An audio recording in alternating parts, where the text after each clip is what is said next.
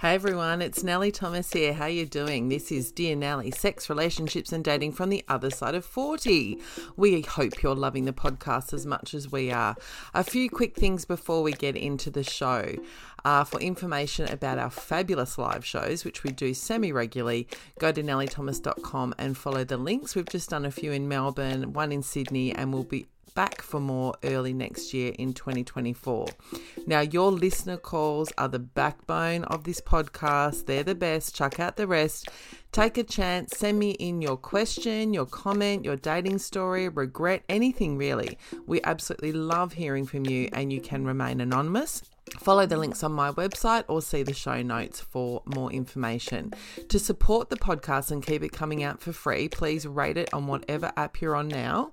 Just pull it out, hopefully, give it a five star rating that helps other people find it. Tell your mates, share it on socials, do all that stuff. If you can, please join Patreon or Acast Plus for five bucks a month and you get a bonus episode every month and some other perks. If you can't, that's also fine. Just keep listening every week for free. We can't do this without yous. Now, this podcast was recorded in the council area known as Maribyrnong in Melbourne. I would like to acknowledge the traditional owners of the land, the Wurundjeri, Woiwurrung, and Bunurong peoples of the Kulin Nation, and pay my respects to their elders past, present, and emerging. Last but not least, if you're new to the podcast, this is a sex, dating, and relationships podcast for adults. Let me put it this way if you don't like swearing, it's really going to give you the shits. So, off you fuck. A lot can happen in the next three years. Like a chatbot may be your new best friend. But what won't change? Needing health insurance. United Healthcare Tri Term Medical Plans are available for these changing times. Underwritten by Golden Rule Insurance Company, they offer budget friendly, flexible coverage for people who are in between jobs or missed open enrollment. The plans last nearly three years in some states, with access to a nationwide network of doctors and hospitals. So, for whatever tomorrow brings, United Healthcare Tri Term Medical Plans may be for you. Learn more at uhone.com. Dear Nelly, I could use some advice, dear Nelly. Yes, some help would be nice, dear Nelly. I'm eager to hear your point of view, dear Nelly. There's a lot to explore, dear Nelly. When you're 40 or more,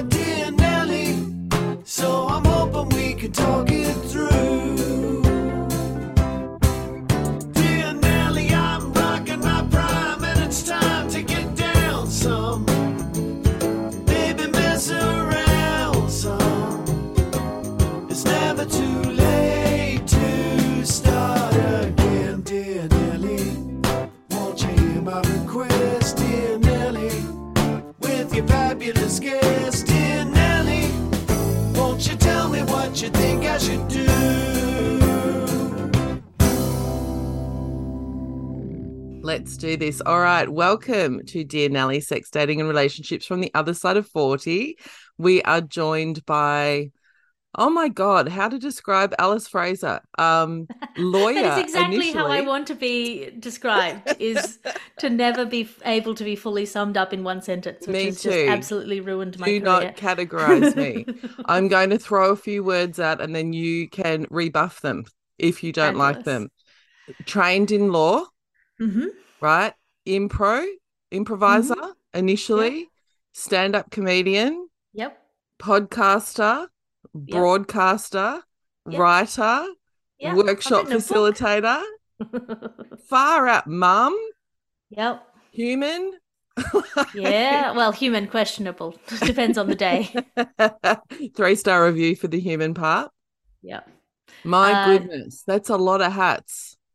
Yeah, it's an odd it's an odd thing. I never feel like I'm doing enough or like the things I'm doing are in themselves enough. Really? Um, yeah, although actually getting through COVID and keeping my career going Mm, was a big shift in that story for me. mm, And also finishing this book was a big like, oh yeah, I can actually mm. do things. But yeah, that that's the imposter syndrome of somebody who's in a creative industry when most of your family is not. Yes. You know, they have real jobs. So what Yes. is mine and does it really count and do any of the things actually add up to anything? Yes, I understand mm. that feeling, but I'm here to tell you from I think I'm what 10 years older than you you are definitely doing enough, girl. Like far out. When I saw on your socials that you were doing Edinburgh Festival pregnant, I mean, Yes. I had a PTSD reaction. like Edinburgh Fringe just about killed me two times over, let alone if I was also pregnant. Like that is wild. it was a really interesting exercise I in bet. first of all not doing because I was doing it with the toddler and pregnant. So Yeah. not doing all this the like promo spots and the kind of Yeah. the pushing that side of things and Yeah. you know not trying to get in for, with the awards people and not doing all of that stuff and not the social side just actually doing the job which I love. Mm. And then also because I'm you know somewhat on the like lovey-dovey hippie side of things feeling like a real responsibility not to get too stressed out Yeah. because I'm pregnant, I'm carrying this little person in me, Yeah. that all the excitement I feel should be positive excitement. Yeah. So, not reading reviews, not checking audience numbers, really Mm. just going, I have a duty, Mm. not just to myself, but Mm, like a mm. duty to be happy and Mm. relaxed through this Mm. month if I'm going to do it. Yes. Carrying this other person who's entirely dependent on my hormonal and endocrine system. Like, yes. turns out you can. You can. Well, you know what though? What You can have a nice in that- Edinburgh. You can have a nice Edinburgh if you let all that other shit go. It reminds me, I remember seeing my doctor with my first child, and basically he said, I wish you would take care of yourself the same way you are right now when you're not pregnant. Uh-huh. and it really struck me like it's very confronting as a, you know, feminista communista, where I'm like, oh, of course I will do these things because of this other human that I have a responsibility to, rather than going, why aren't you enough?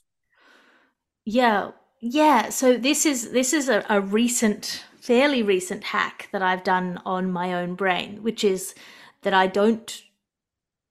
So th- this is like finishing the book kind of helped me through this Mm. of like I've always focused on work that is deliverable to other people, Yeah, and in the same way, care that is deliverable to other Yes. people rather than care for myself. to yourself. Yeah. and I've spent my whole life sort of kicking myself uh, about that as a character failing. Yes. that I can't sit down and write for eight hours. But if somebody wants something from me, I'll put in the work and get it done. Yeah. Um, and then I was like, well, actually, if I just set up other people to need things from me, then I will always deliver. Yeah. So what I need to do is decide what I want to do and then set up the structures so they're Yes. asking it of me.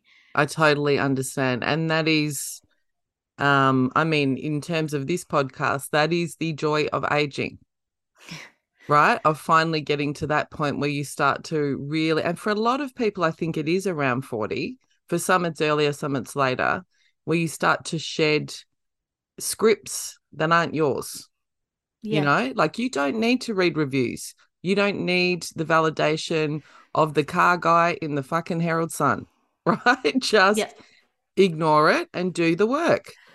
Well, but but but also that that there is a there's a shortcut to the work, which is that you Mm. can either fix you. I can fix my brain probably, and that's a lifelong work where Mm. you know maybe I can make myself have high enough self esteem that I will deliver for myself, Mm, or I can just be like I'm going to hire an editor, mm, and they are going to need a chapter from me every week, yeah. Yes. And I- so you've you got know- a deadline. Yeah. and then I've got the deadline, and so. Meanwhile, you know, you Mm. can heal the hole in your soul, and that's a long and ongoing work. Mm, but actually just hacking the brain that you have rather than feeling shit about the brain you have. Yeah, that's right. And accepting it. much more effective. Yes, absolutely. I call it shouting into the wind. You Yeah. know, it's like, I shouldn't be this. I shouldn't do that. This person shouldn't be this. And I mean, in the context of dating and relationships in the broad sense, romantic or otherwise, I mean, one thing I've learned over life, you cannot, you have to take people how they are today. You know, you can't say, or, or leave them, right? Yeah. But you, that idea that you sit there going, well, if you just would do this, then your behavior would improve or you would be easier to you can't meet people like that Yeah, one of the best um one of the best pieces of advice I got about relationships was off one of these like bananas um uh, sort of Christian ladies online who does the, you know, wife, whatever they call it, uh, Yeah. trad wife. Trad wife, things. traditional wife. yeah. Um, But you know, I try not to try not to let the the personality influence my my opinion of the advice. Um, she said one of the one of the good ways to approach a relationship, whether it's and obviously for her it was with her husband, but like I think even with your friends Yeah. or your loved ones in other ways, is like they're your PhD subject. So when they do something annoying or weird, your Mm. reaction isn't anger, it's curiosity. Yes. Like, 100%. ah, where did Yeah. that come from? Yeah. Yeah. And maybe the answer is, oh, they're they're fucked, and you don't want to be with them. Yeah, yeah. but Yeah. not letting it trigger that kind of uh, like st- weirdly for something that's like romantic and in your body and and Mm. or even with friends it's in your body it's like Mm. About your feelings having that slightly academic angle i Yeah. think has really really helped me because it's where i'm comfortable it's like huh Yes. interesting Yes. Like ah, my feelings you know? the curiosity i think we've talked about that before in terms of arguments you know Mm. if you go into an argument determined to win or to um, be right you know it's that old thing do you want to be right do you want to be happy if you go in with curiosity you're far more likely a to de-escalate the situation and b to be happy at the end of it Yeah, I really like finding out why I'm wrong. I don't like being wrong. It's a fucking Yes. horrendous feeling, and like having to like dismantle some part of yourself that what you Yes. felt was like was a real load bearing opinion or something. Like I, I Yeah. really don't like that feeling. yeah But the like figuring out where there was a glitch or a mismatch Yeah. or where you just took someone's word for it, but actually that's a that I think is like a, a- a real thrill. Yeah. Or you projected, or Yeah. you misunderstood, or you even, I mean, as benign as in this age of texting, you missed tone, you Mm. know, or you, there were so many messages, you missed one, and that would have contextualized the others. Yeah. I think that curiosity is a really interesting thing to keep in mind in this way and for yourself, you know. So when you are doing that imposter shit, which is absolutely not true, Yeah. end of story. But we all do it to then go, where's that coming from? Yeah. You know, rather Hmm. than Alice, don't be so weak. Yeah. Why am I being mental right now? Yeah. what happened to me? You know, and obviously you can do, you can over excavate. I think if you're an academic, you know, if, if you're a thinking person, you can over analyze that. But I think it's a good place to start to kind of go, why am I, where did this feeling come from? Because it doesn't actually seem real. Yeah, I think the analysis, um, while I love it, can also be a bit of a, a trap because it doesn't can. necessarily solve the problem to understand the problem. No. Like, I know why I feel the need to overachieve. It's because my mom was sick and she didn't get to. So I feel like my time is limited and I feel mm-hmm. like I have to prove things. And part of what I have to mm-hmm. prove is that she could have done brilliant things if she hadn't been sick because she was more naturally brilliant than I am. And so I have to sort of, you know, and that's what it is. Mm-hmm. Mm. But I. it- Did you ever see Laura Davis's show Pillow of Strength? No. So Laura's uh, one of my best friends in the whole world, and she Yeah. did a show called Pillow of Strength. And the thing that stuck with me out of that incredible show Yeah. was it was a show about how she fooled herself in an abusive relationship into thinking that because she understood why he was doing this hurtful Oh. shit, Yes. by understanding why, she thought that it wasn't hurting her. Yes. Because she, and this is a really interesting thing that I don't think gets talked about in no, enough. discussions of abuse that you Mm. feel like the bigger man. You're Mm. like, oh, I I can take it. Mm. He's damaged. He's Mm. weak. I'm the Mm. one who can take it because I understand. I get it. I can Mm. forgive him. He's, you know, he's a baby in this situation. And that understanding and that analysis and that kind of ability to encompass something in your intellect mm. doesn't actually stop it from damaging you. Of course it doesn't. And it that is a if we do I mean, obviously the mind body separation is complicated, but let's just accept it as a premise. That's nothing to do with what's happening in your body. It's all in your brain. So Yeah. your brain's going, oh, I understand because this happened to him in childhood or she experienced this or what. That is not a pass. Like, I can't be any more clear. It is not okay to behave in an Well, we all- abusive way. We all know people who've been in therapy forever who are just as fucked up as they ever were. We all know people who uh, stand, I feel like, just- abused, Alice. to stand-up comedians who get on stage and like i'm a piece of shit and these are the ways in which i'm a piece of shit and then Yeah. after like a couple of years you're like and And like, what have you been doing about it? and what's the next st- you know oh you know i Yeah. did this terrible thing and i did this Yeah. shameful thing and that's what's funny about me is that i'm a piece of shit but i'm self-aware Yeah, and therefore it's forgivable because i Yes. understand what a piece of shit i Yeah, am I'm like, no. well no, no, and it's not funny being either. a bad friend you Yeah, know? that's right. Change. Like you have the resources to change. And I think we're at an interesting moment. So when I worked in family violence, it's like 20 years ago, more than 20 years ago. And there was a lot less information, particularly around coercive control, emotional abuse, all that. It was very physically based in the ether, right? Now we have a lot more understanding about that. But at the same time, we have this proliferation of pop psychology.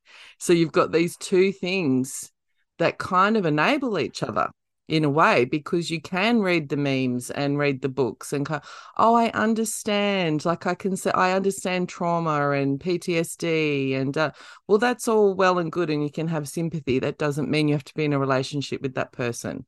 Like it's not okay. Yes. Yeah, and the, and the sort of odd idea that having suffered makes you immune from inflicting suffering. It sure does not. You know, one of Mm. the things, just for the purposes of the listeners, that um, I always come back to, there was a really strong trend in the sort of late 90s, early 2000s where men's mental health um, became a lot more of a prominent discussion. And there were a lot of discussions about the contribution of, say, depression, addiction, a whole range of other things to family violence, which always really irritated me because anyone who's worked with perpetrators of family violence knows they make choices to do that to the person that they live with. Mm. If they were in, for example, a psychotic episode, they would punch the bouncer. They would have a go at the guy at the servo. They would take their dad on. They would, they are making a conscious choice to perpetuate that in their household. So it's like this is a super fascinating thing about what one of the interesting things to follow if you follow uh, Mm. psychology or brain stuff is the ways in which various forms of madness track technology. Mm.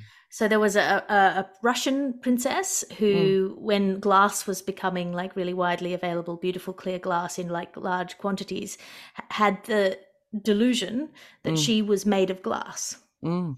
And then, you know, people who are having psychoses at various times in history thought it was the FBI or aliens Mm. or Mm. God. Mm. Mm. So that you have, you know, the mental illness, the the Mm. madness that is in you, whatever it is, but it is not just the thing. It attaches to what's happening in society Correct. and the influences and the opinions that you have formed about Mm. what what what's powerful and what's important and Mm. what's a valid target. yes. And and so you might be mad, Mm. but the direction in which your madness goes Mm. is not random. It's absolutely not random. And I mean, to me, it's as simple as if violence was excused by alcohol, depression, you know, a whole range of other things that we hear about, then there'd be a lot more violent women.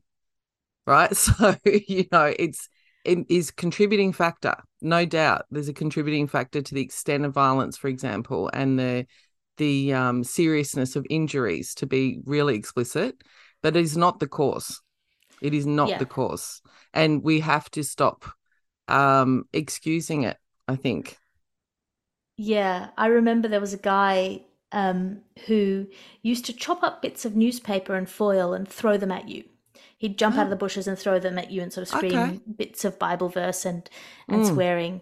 Um, and I I remember very clearly walking with my friend Joseph, uh, who is six foot two, Mm, broad, built like a, a rugby Mm. player, and we were walking up to the corner that this man used to mm, inhabit. Um, and I put my hand on Joseph's shoulder just to be like, oh, sorry, I should. Mm.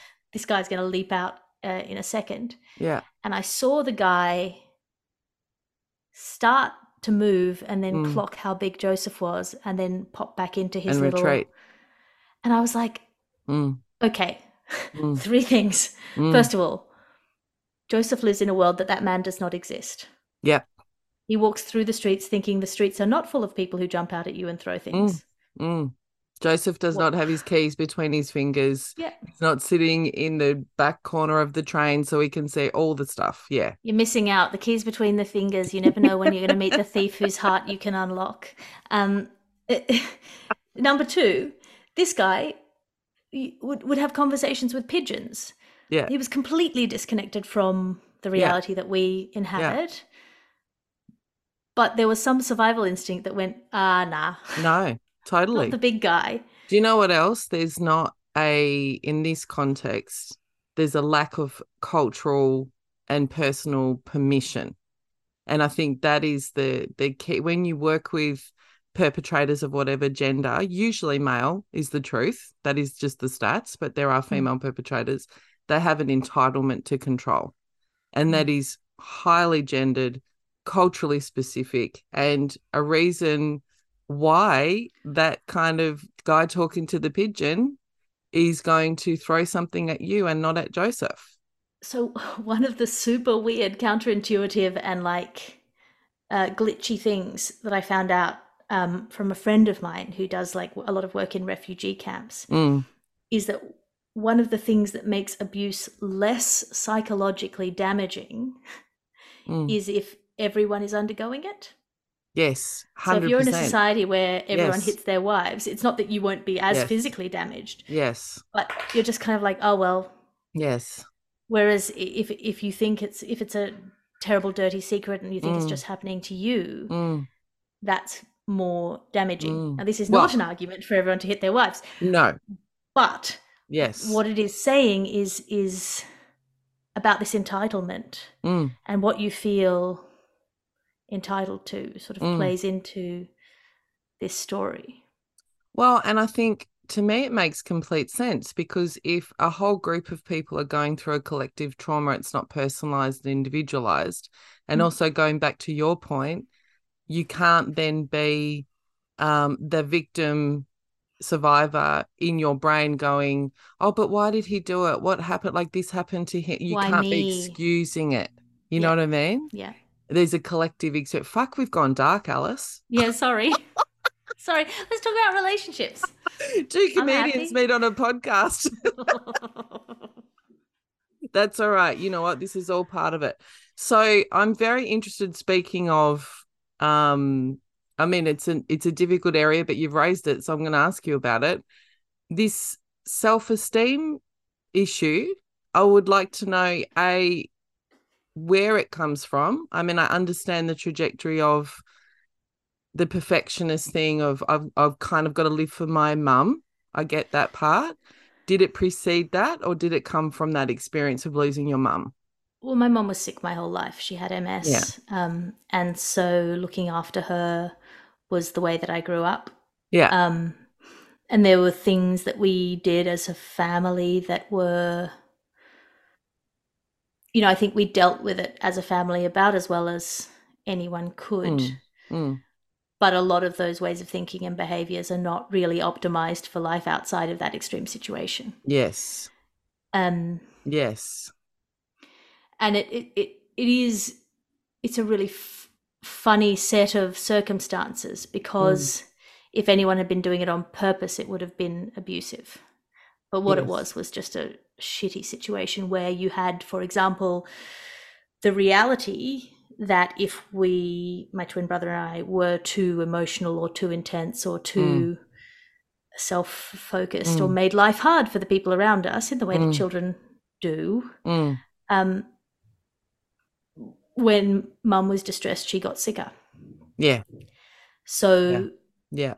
that's if Yeah. if if you had a narcissistic parent going, "Oh, you're making mummy sick," Yes. that yes, would yes. fuck up a child. Yes. Uh, but mummy but was what it was sick. was actually that Yeah. was actually what Yeah. would happen if she was tired if she was exhausted Yeah. so you know if for example the house was messy and dad mentioned it when he came home from work then mum would Mm. be upset and beat herself up about it and then she would get sick so Mm. what do you do you make you sure that mention it. Yeah. doesn't happen you Yeah. make sure that the house is Yeah. clean you make sure that Yes. the everything is easy and nice and and not only that everything is easy and nice but Mm. that no one sees the work that you put in to make it easy and nice Oh, yes. because you don't want them to feel like shitty parents no, because that in itself is is upsetting to think that people are uh, working really hard to keep you happy and comfortable oh So it- yes, yes, yes, yes. That again you know and and there were like really nice family stories about that Mm. we had that about looking after each other that helped us and uh, Mm. through this situation. It was you know we were united against the common enemy that was mum's illness. Mm, um but when you take those habits into the real world and into relationships mm, you can fall into pretty bad patterns. Mm. um not communicating your needs oh yeah, um, not having any, not having alone any uh, communicating them. making yeah. yourself I- invisible Mm. or amenable or Mm, whatever it happens to be or thinking of conflict as dangerous thinking of of making a fuss as dangerous thinking of drawing a boundary as potentially harmful yes. like i don't think i knew until my 20s that you could have a fight and it not be the end of a friendship Yeah. Yeah. that you could have a fight and that was actually good yeah. You like- could repair. that, that, that- yeah that it was it, it was actively better to have a fight Mm, than not mm. Yes.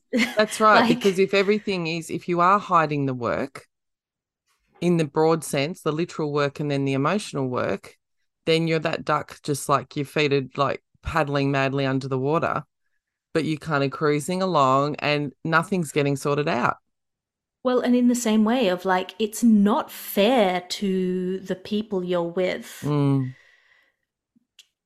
to let them be annoying. like, yes. Yeah. Yeah. To not because pull they, them up if they knew shit. that, if they knew they were being shitty, if they knew they were being Yeah. lazy, if they knew they were missing Yeah. the ball, if they knew they were hurting their feeling, your feelings, Your feelings. Yeah. um, they Yeah. would feel like shit. Yes. And if I found out that someone had been secretly, you know, Yes. being hurt by me Yes. for years, I would feel Yeah. dreadful. And it's Yeah. not fair to someone to not let them be Yeah.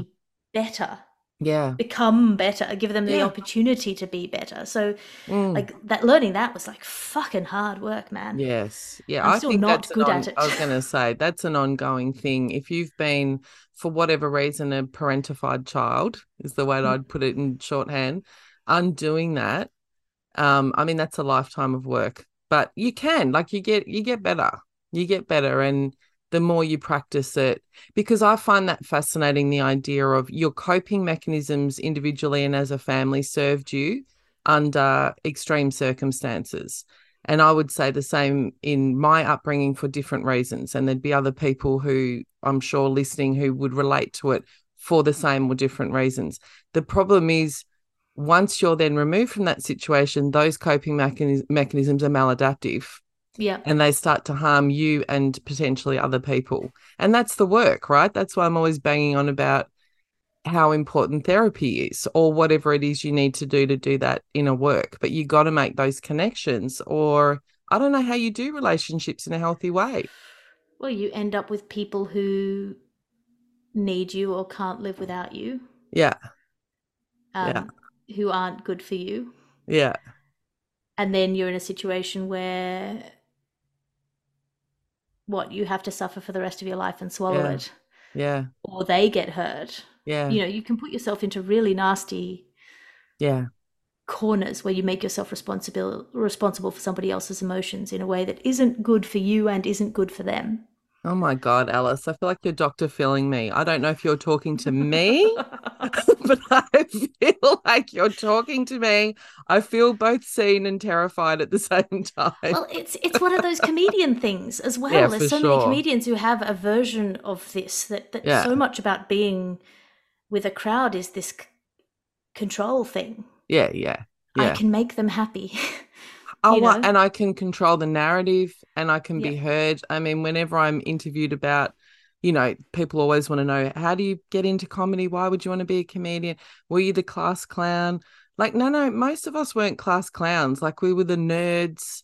We come from situations and families for whatever reason, a range of reasons where we weren't heard or didn't feel seen. And there's something about being on stage and the little Nelly and the little Alice going, You're going to listen to me now, you know? Yeah. Yeah. And that's the power of it and also the terror. Yeah. Yes, uh, you look back at your own work and you see the through lines. You know, Oh, yeah. at the time it felt like one thing and then another thing, but in in retrospect, you can draw a straight line through the things. You know, And don't you of- hate that? I Yeah, hate you're that. When I look back at it and I go, oh God, that was so transparent. I thought I was being so clever. Well, yeah, well, I mean, for me, I look back at the work that I've done that often deals with like quite hard issues, and a lot of it is like wanting, in a slightly vicious way, to Yeah. use comedy to to ease people into a Yeah. position where they trust me enough that I can take them Yeah. by the cheeks and point their eyes at a thing that they Yes. wouldn't look at otherwise, and I go, Yes. fucking look at it. Yeah. Yeah. You know, and, and and you're safe with me, and I'll bring you out Yeah. into a, another laugh. Yeah. But fucking look at this thing. Yeah, because look you won't right- look at it. Walk You know? toward it. Absolutely. So tell me, as I know you're, and I completely respect this, I know you're very private about your private life, whatever we call that, but can we confirm that you are in a relationship? Yes, I'm I'm I'm locked down. I'm in a solid one. I've got I've got a toddler and another one on the way, and I am Yeah. um, co-parenting. So You're not in the mar- on the market. not on the market. Yeah. Uh, b- b- this is uh, a really so when I started out in comedy, Yeah. I um there was a trend, and I think it's partly because there was only ever one woman on the bill, Yeah. so you'd you tend to see women talking about more or less the same Mm, stuff. mm, Uh, because comedy is a dialectic, you're talking. Mm. You're like, well, I won't talk about that because she's talking about that, and I will talk Yeah. about this. Um, there was just a ha- like I don't know. I must have just seen a run of comedians who would open their sets with like my boyfriend this or my girlfriend Yeah. this or why am I single? yes. And you I didn't just want to do thought- that. Yeah. well, I didn't want to do that. I didn't Mm. want that to be my material. Yeah. Um, and so, just out of the gate, as a kind of creative restraint constraint, I said, I'm never going to talk about my relationships Mm, or my sexuality mm, uh, or my gender. I'm just Mm. going to do the jokes. Yeah. And part of that was an internalized sexism as Mm. well. That I didn't want to be a female comic. I just want The to be girl. a comic, you know, Yeah, a real yeah. comic, not a Yeah. female comic, a real comic. yeah. Uh, and, and then uh, I was with someone who didn't want to be part of my stand up. Yeah. Um, and it, you know, my twin brother, for example, never wants to be part of my stand up. Mm, Um, and then I realized how useful that is as a way of staying sane about the Mm. stories that I tell, which are very personal, to remind Mm. myself that they are craft. Like Yes. Savage, which is about the suffering and death of my Mm. mum. mm, My twin brother does not appear in that story. mm, So I know it's not mm, the whole truth. mm. It's a very razor thin slice of reality that I'm using to make a point artistically. Mm. And that I feel makes me freer than if I could talk about like sex problems that I had last night. you know, like because I can talk Although about I'm here for that too. Yeah, yeah, yeah, here- you know what though? Honestly, I have. I mean, by the time you and I met, I'd stopped doing stand up. So I appreciate, Mm. and I'm you know pre pre YouTube. So, um, but I was actually very similar, but for different reasons. Like for me, it's an ethical dilemma.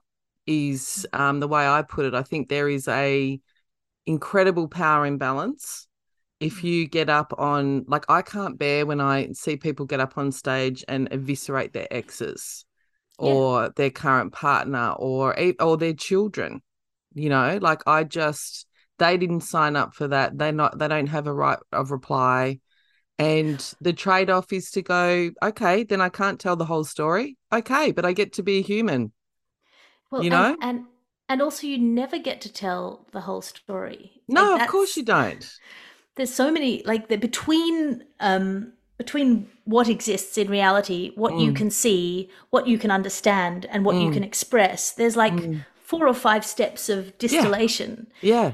that, that that means that even if you're just filming Mm, reality, mm, you're making choices about where to point the camera. mm. And and there's bits that aren't coming across. What does it what does it smell like? You Mm. know, what's the vibe? What's the the vibe in the room? And also, Alice, the author's dead. You've been to uni. You know that. You, this leads aside the audience and the projections that they bring to your stories and your personality and their impression of you and all of that kind of stuff. I think I have no problem with that editing, and p- particularly in the context of today's podcast, we do not need to go anywhere that you don't want to go. Well, I mean, it- it- f- for me, this process is like so fascinating Mm, because, yeah, between your mouth and, and the audience's ears, there's a massive gap. I've done the same show to an audience and had mm, two emails. One person who said that, you know, this subject was so freeing for them because they were in the midst of, you know, this suffering and, and mm. they felt really relieved. And another person who said you should have a trigger warning on this. It's so traumatic. Yes, yes, yes.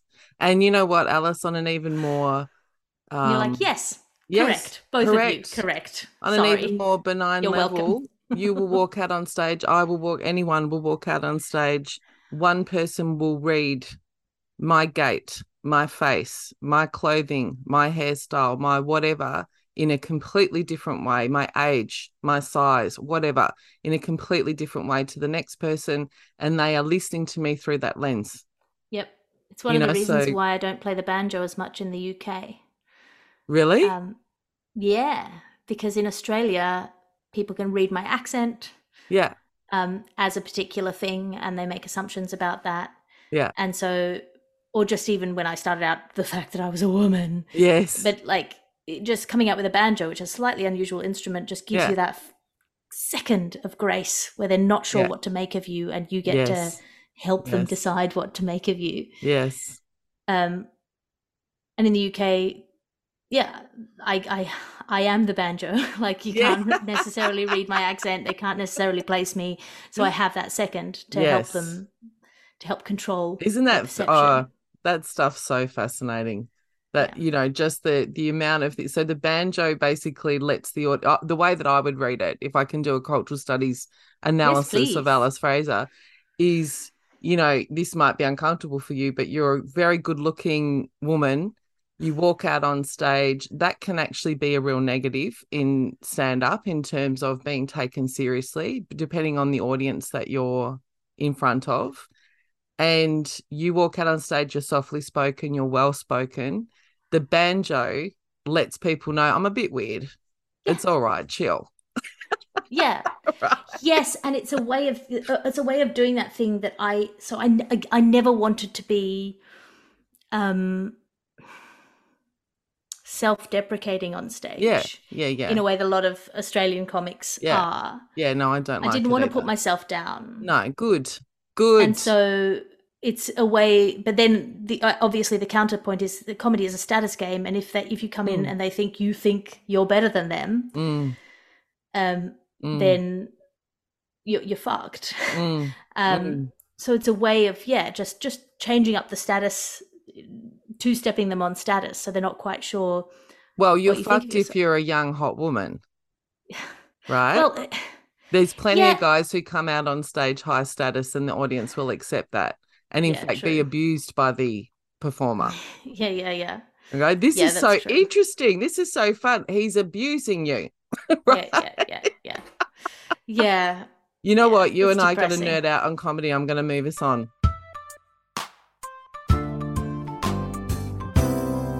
Right, I'm going to hit you with a meme.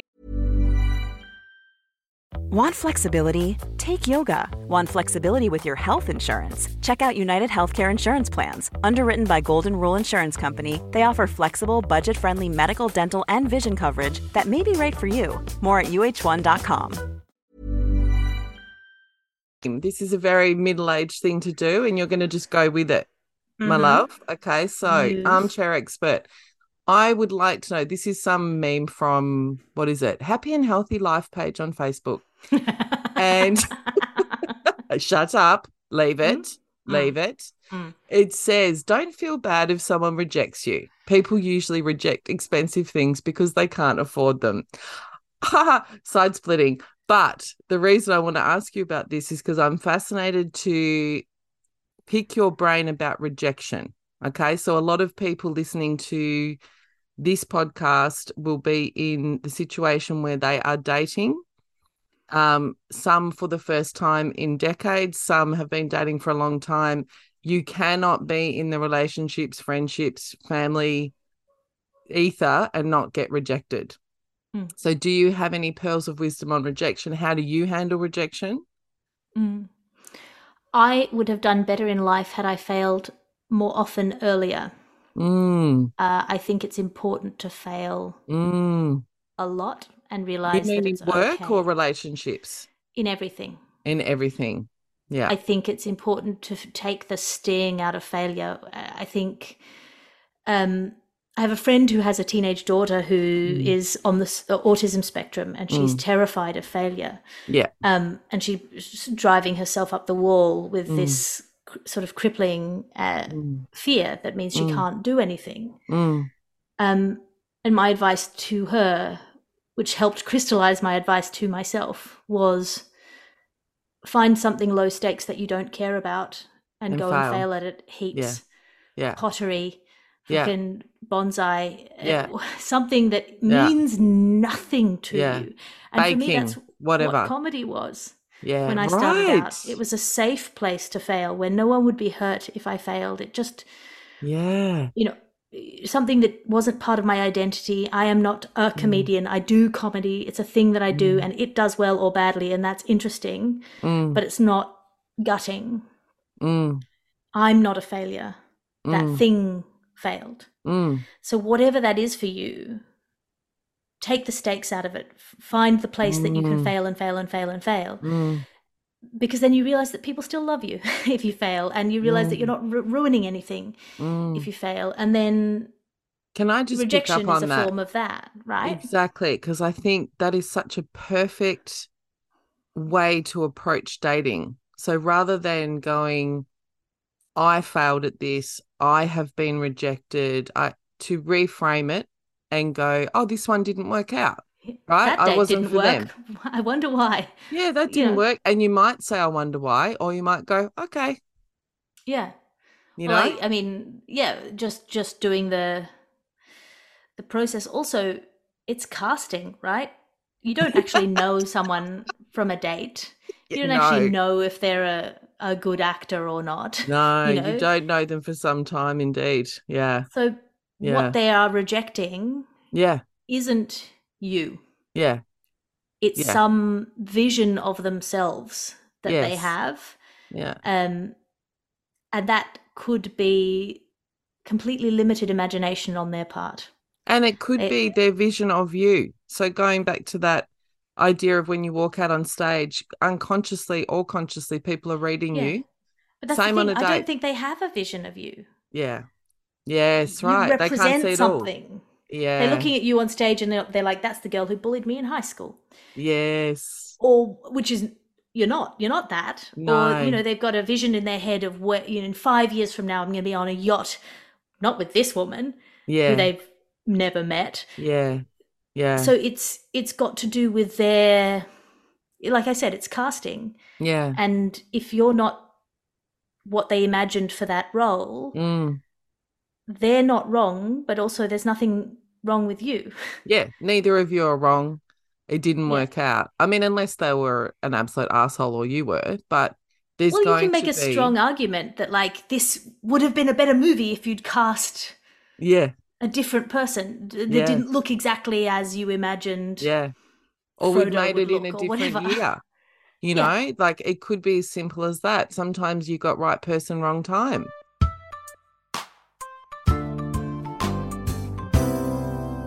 I am going to give you a listener call. Are you ready? Yes. I'm um, a massive fan of this. I obviously loved having the door open, um, which I was just a huge fan of from the start. Um, and yeah, I really loved listening to Dear Nelly. I am actually 36, so not over 40, and I am um, married. Um, I'm married to a man who is um, 50 and is on his second marriage. So I have three stepchildren um, 16, 15, and 8, and a baby of my own who is six months. Um, obviously, being in a marriage with someone who's been married before is uh, interesting, and certainly as someone who is older. Um, I must admit, he works really hard on trying not to make the same mistakes um, over, which I appreciate, but I think he's quite a hyper masculine man um, and, you know, almost a bit of a cliche um, within himself. Um, I have noticed um, as I kind of move into my finishing my first year of marriage, or not finishing, but uh, getting to the end of my first year of marriage, um, there are certain things in which he does that frustrates me that when I speak to my friends, it's kind of like, oh, that's men. That's men. Um, mostly, I guess, um, I spend a lot of time organising the household and um, making sure everything runs smoothly, especially with, um, you know, uh, on every second weekend for children, um, different ages, different needs, and making sure that um, everyone has something to do and to eat and things like that. and I really try to make sure everyone is covered, to spend enough time with their dad but he will frequently forget the plans I've made. Um, and then, you know, if someone asks, one of his kids asks him to do something, he'll say yes without realizing that I've planned things. And um, he's, you know, what he is is the kind of dad that just wants to say yes to everything because he's obsessed with his children. Um, however, it's very frustrating. Um, I'm wondering if you would have any advice, um, especially as someone who I suppose um, has been in a relationship in which things like that I would imagine um, create resentment over time. Now, do I think he'll ever remember every plan we have? No. Um, is there, do you think, any advice you'd give to someone um, in you know a relationship with a hetero man as to, I guess, how to find a way that it's not just um, me getting irritated with him all the time over just basic things that men do, I suppose at what point um, do we kind of give up on weaponized incompetence, if you will? um, and, you know, when do I say I need a, a level of effort that um, to bring to this? Um, because I imagine so many of the women who listen to you have had situations like this in relationships where men just are being men um, however, you know, I can already see a year in how easy it would be to have this um, build as a resentment. Um, so, any advice you have on um, how to, I guess, navigate that? I guess if you had your time again or things you might do differently, um, would be great to know. So, thank you. Keep up the amazing work, um, and just you know, just being this incredible, authentic, genuine powerhouse of a person who I am just in awe of. Oh, well, That's I mean, thank you for the last thing. That's lovely.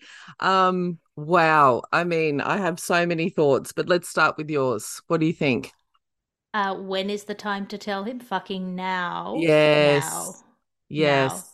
It's not fair to him to be cultivating resentment in yourself. Mm, Um, my, you know, you're making all these effort, all these plans, and he's Mm. ignoring them either because he doesn't see them, he doesn't Mm. understand how much work is going into them, mm, um, or because those things aren't important to him. mm, I don't think it's your responsibility to manage his children's relationship with him. mm.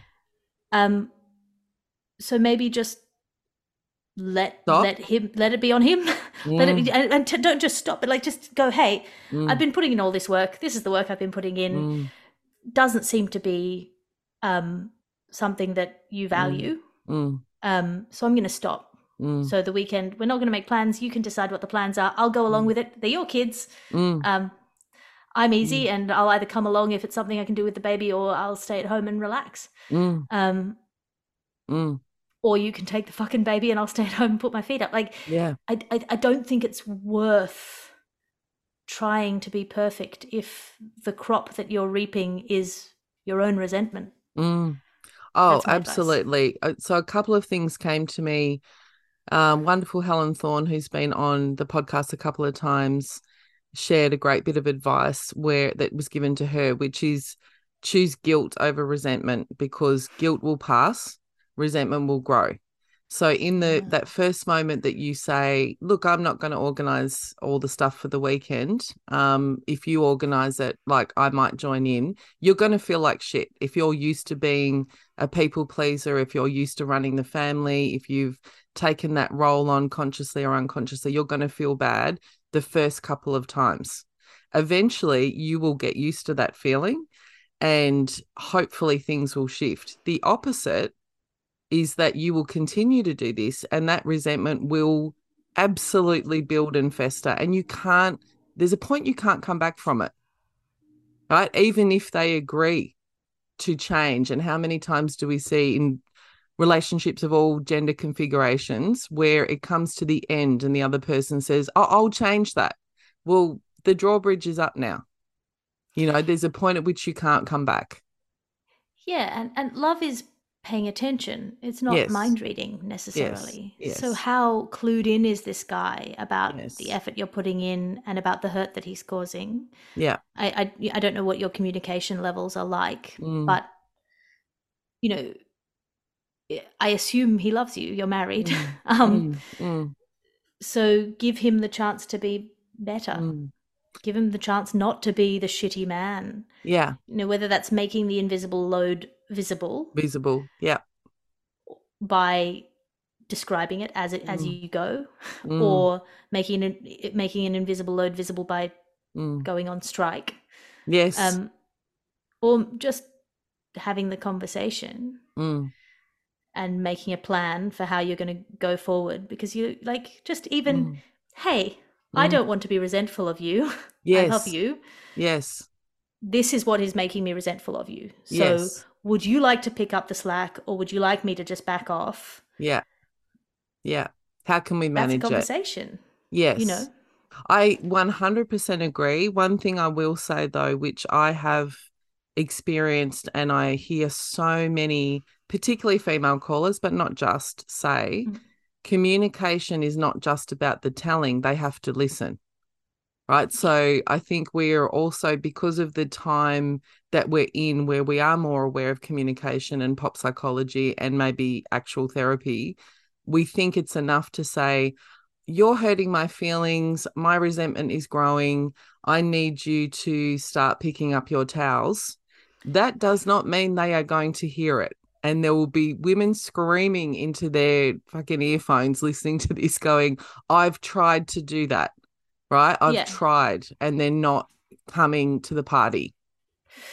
then I, yeah this i mean this is very true obviously like i said i don't know this person's level of Yeah. communication with their No. partner but like just making it our problem rather than your problem Yes, like this is a problem that i want you to help me solve yes, um what can we do yes. because this is not sustainable No, it's Um, not sustainable. And I think the idea, I don't know, I could be reading too much between the lines, but I have the sense from a couple of things she said.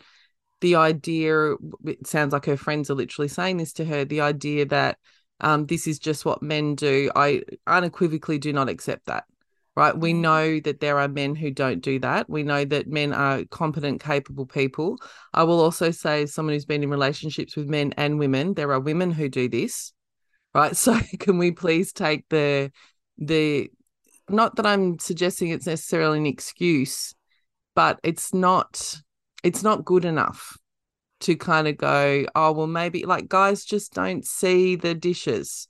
Yeah, they do. They see the dishes and choose not to do them, or you haven't communicated. yeah, they see the dishes and it has not been drilled into them that Yes. dirty dishes reflects badly on them yes, So it is somebody else's, literally, it is somebody else's problem because it causes a problem for somebody Yes. else.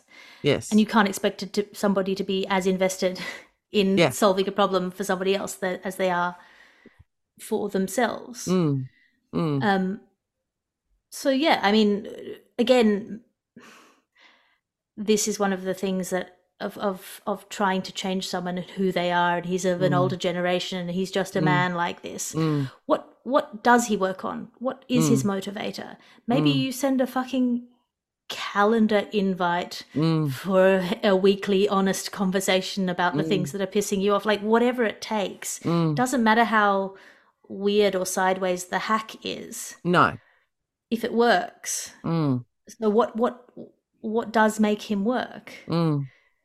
Mm. what would make him do the work i think And if is what- he's prepared, might because I I hate on advice podcasts where people sit on the fence. So I'm going to give her the advice that I genuinely would give a friend, which is I would say try that because again, you and I both don't know what's their level of communication. Is he even Yeah. aware? maybe she's this? expressed this before maybe she's never expressed it i don't Let's know assume that she hasn't. That would be my first protocol. Like try that, sit down, have a state of the nation, be really honest. This resentment is building. I'm worried it's going to affect our relationship. It's affecting my um, sense of safety and security, all the things. The, this is what I'd like to see. If he will not meet you in that conversation or make effort, then you've got a really hard decision to make. And that decision might be and is for a lot of people that I can't live like this. Mm. And that may actually mean um, some big decisions about whether or not to end the relationship. or the decision could be i can live like this and it will be fucking miserable Yeah. Oh, well, and yes. what do I owe my baby and what do I owe this relationship and what Yeah. do I owe I think that's a really that's a really tricky bind to to Mm. find yourself in. But yeah, Oh, it is it is the decision of like what Mm, when you go into a negotiation, mm. what are you willing to Mm. spend? Yes. Are you willing to you know what's on the table here? Yes. Is this Yes.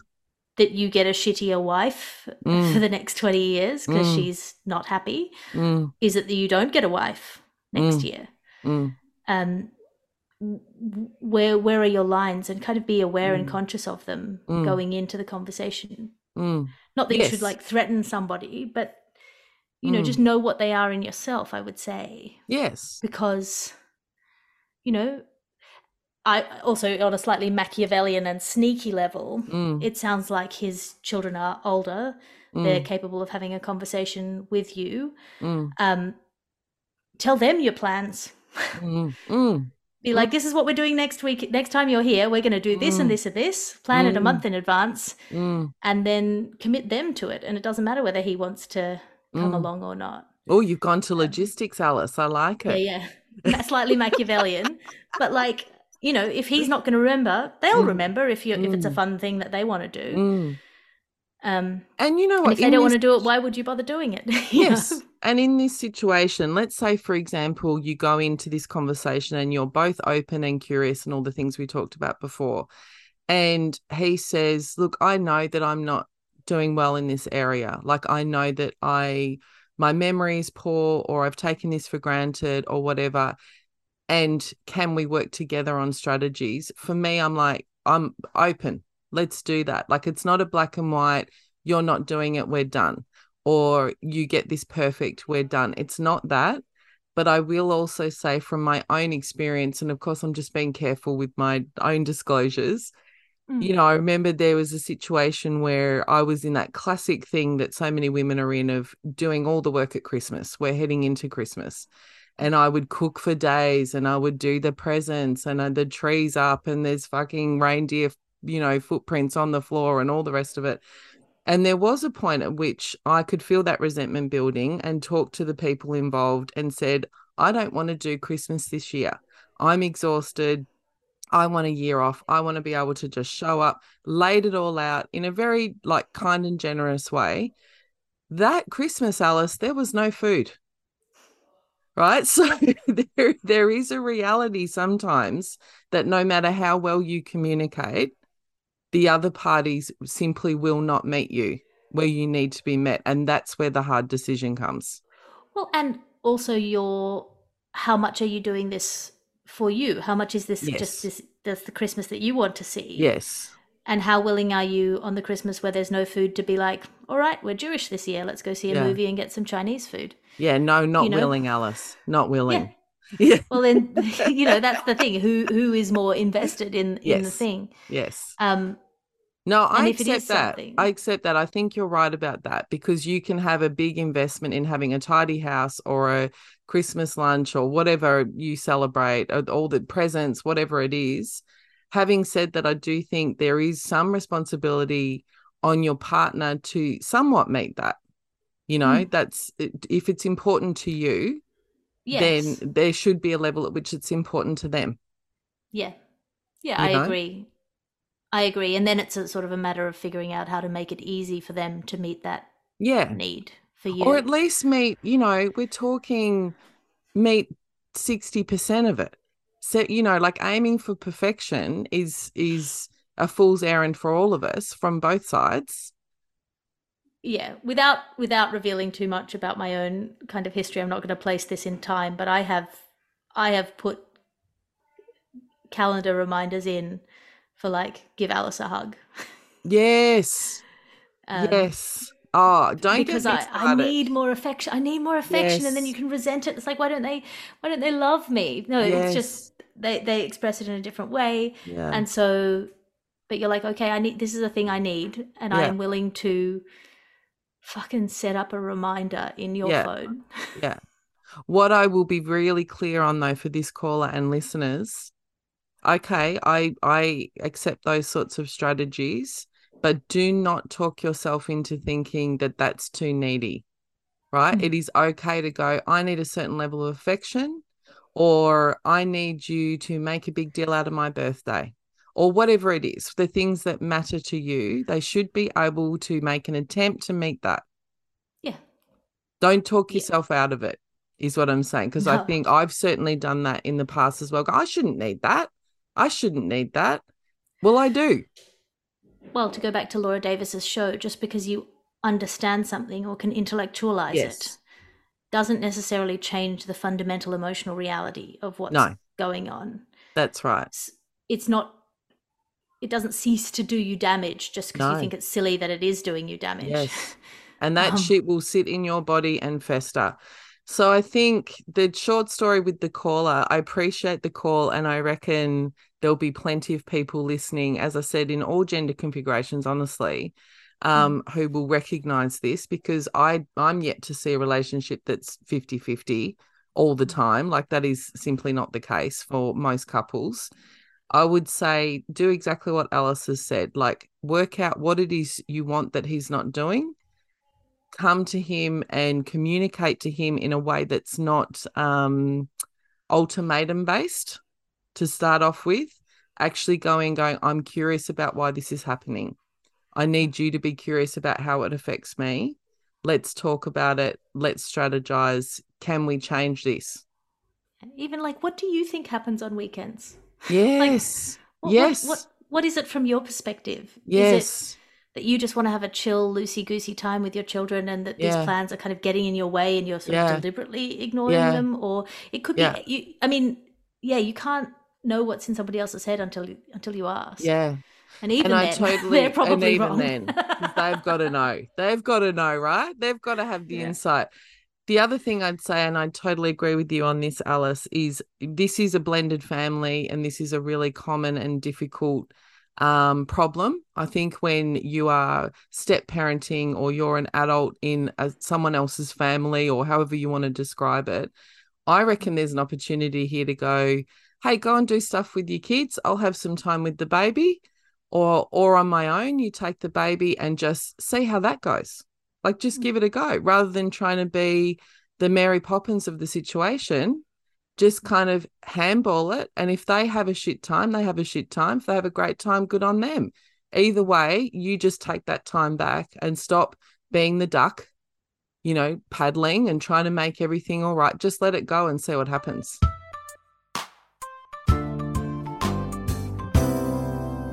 All right, we're going to end on two of my favorite segments. You go as deep or as shallow as you want, Alice Fraser. We have No Shade on My Ex, where you tell us something silly that an ex has done. I mean, it might be that they needed to be told to hug you, for example. um, And lastly, there are 10 but. So you're sitting on a date with someone, obviously you're in a relationship. You'll have to imagine this. You're sitting on a date with someone, it's a first or second date, it's early on, they're amazing, you're all in, and then they do something where you go, oh, absolutely not. Right. So no shade on my ex. Can you share something silly? Something silly. I mean, it can be serious as well. Where, wherever you want to go, I'll go with you. Um, hmm.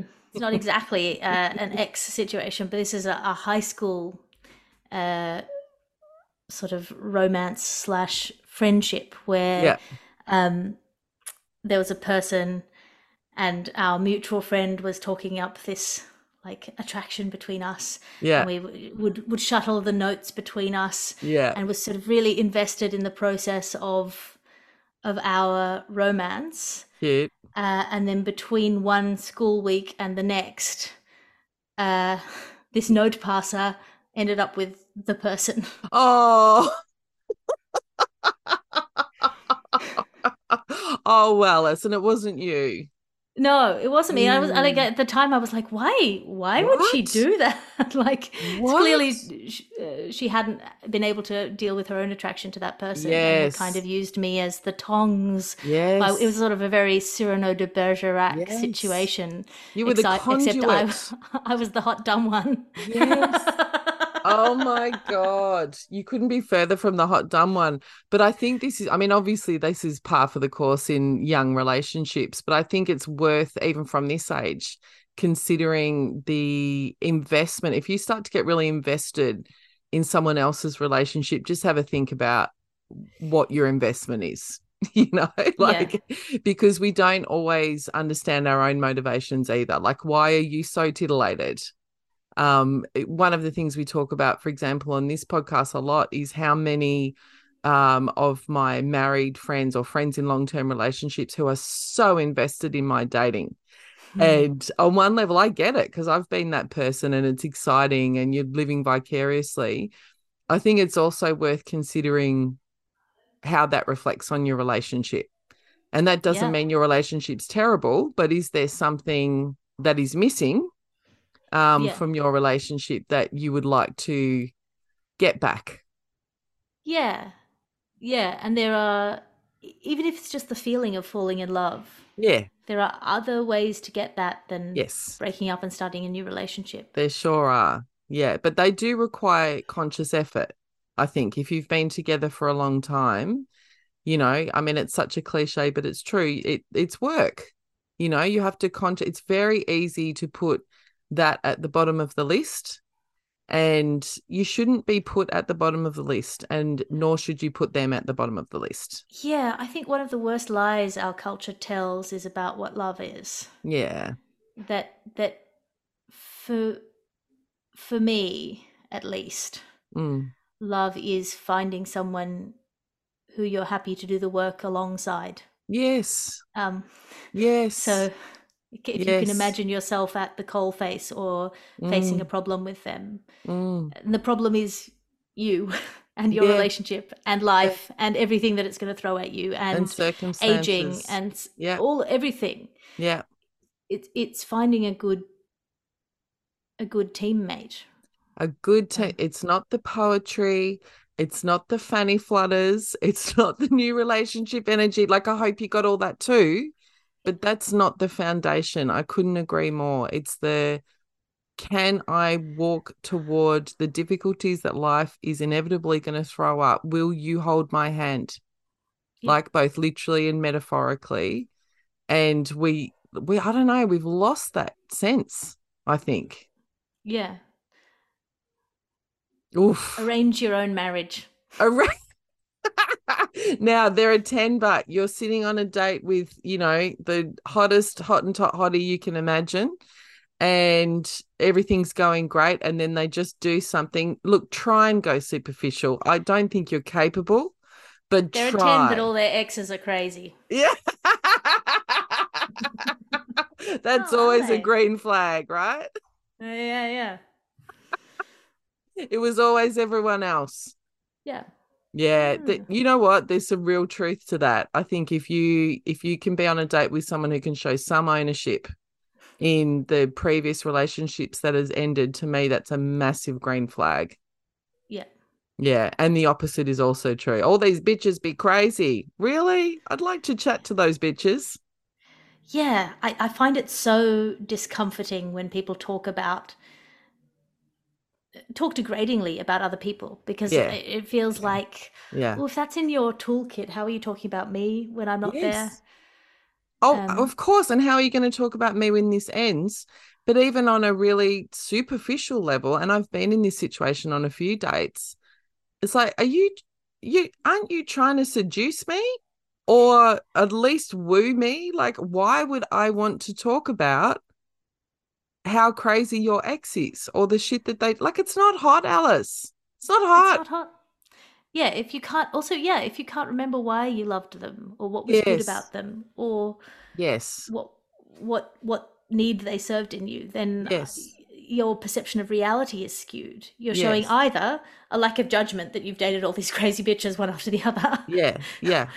or a, a lack of self-awareness that you're rewriting history and Yeah. either of those things is not what i want in a relationship No, and I will add the third. You're being rude. Like I'm here in front of you. So can we talk about me and you and the things we like and get to know each other? Because I don't want to talk about your ex. Like maybe if you start developing a relationship and you need to understand context and triggers and all of that kind of stuff. Totally understand that part of it, of getting into the minutiae of what led you to being single at this age or previous relationships. But if you're going into that on the first date, second date, even the first handful, to me, it's a really bad sign. Either they're not over it or they're bitter, or they, as you said, they've rewritten history. And if they've rewritten history, they don't have insight. If they don't have insight, they haven't changed and they're going to be the same with me. Mm-hmm. Oh, I feel like we've just fixed everything. yeah now, fabulous Alice Fraser, I almost went to call you beautiful then, and my feminist instincts kicked in. So I will retract that in my own mind and on the podcast. You can be the fabulous Alice Fraser instead. Tell us all the you. things you're doing. What can we find? Your book's coming out. Let's do the plugs. So I have a writers meeting, tw- Yes. two writers meetings a week. If you join up at patreon.com slash Alice Fraser, you can currently get access to that and my salons and book clubs for a dollar a month, uh, which is stupid. Girl. And I will fix it eventually. So on. that, but at the moment, well, I got rid of all the levels during COVID because everyone's so stressed about money and now I have to Yeah. reinstitute them, but I am not organized enough to do that. So jump on board and get extremely high value Yes. at patreon.com slash Alice Fraser. So I will Uh, put also- just before you move on to the next one, I will put a link to that in the show notes. And can I say for people who are listening and don't may not have a full understanding of what that means, there's plenty of people who want to attempt um, you know, a pivot into a creative kind of career. I mean, what a perfect opportunity, like to work with someone who's experienced and in that industry. I mean, the dollar of a month.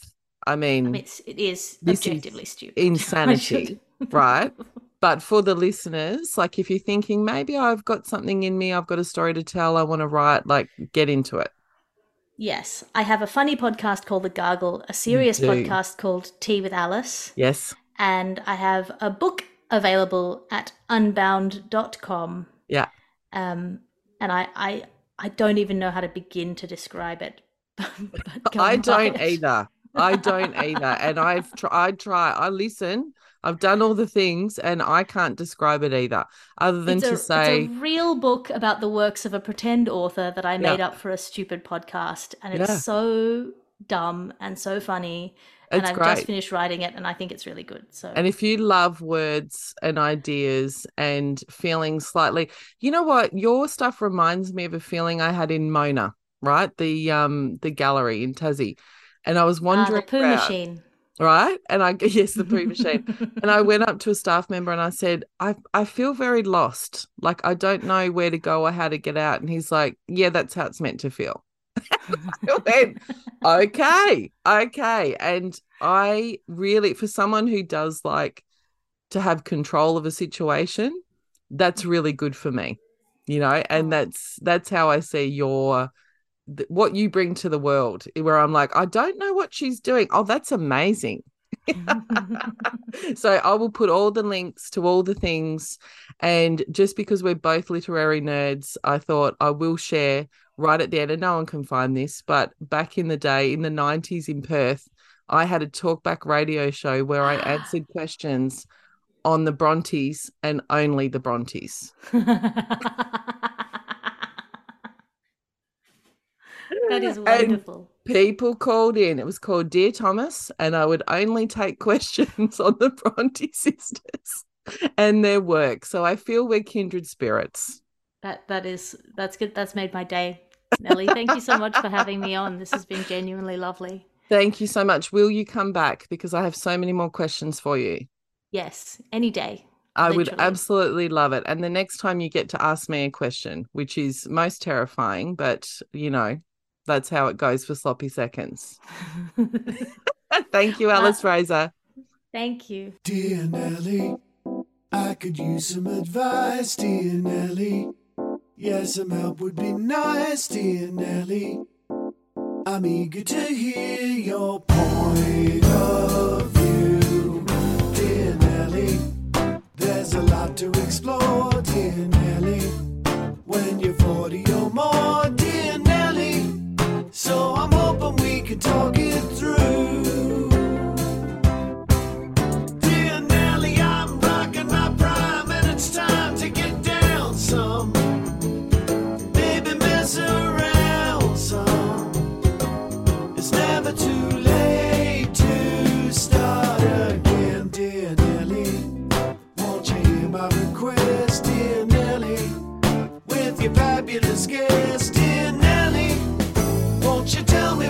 think I should do.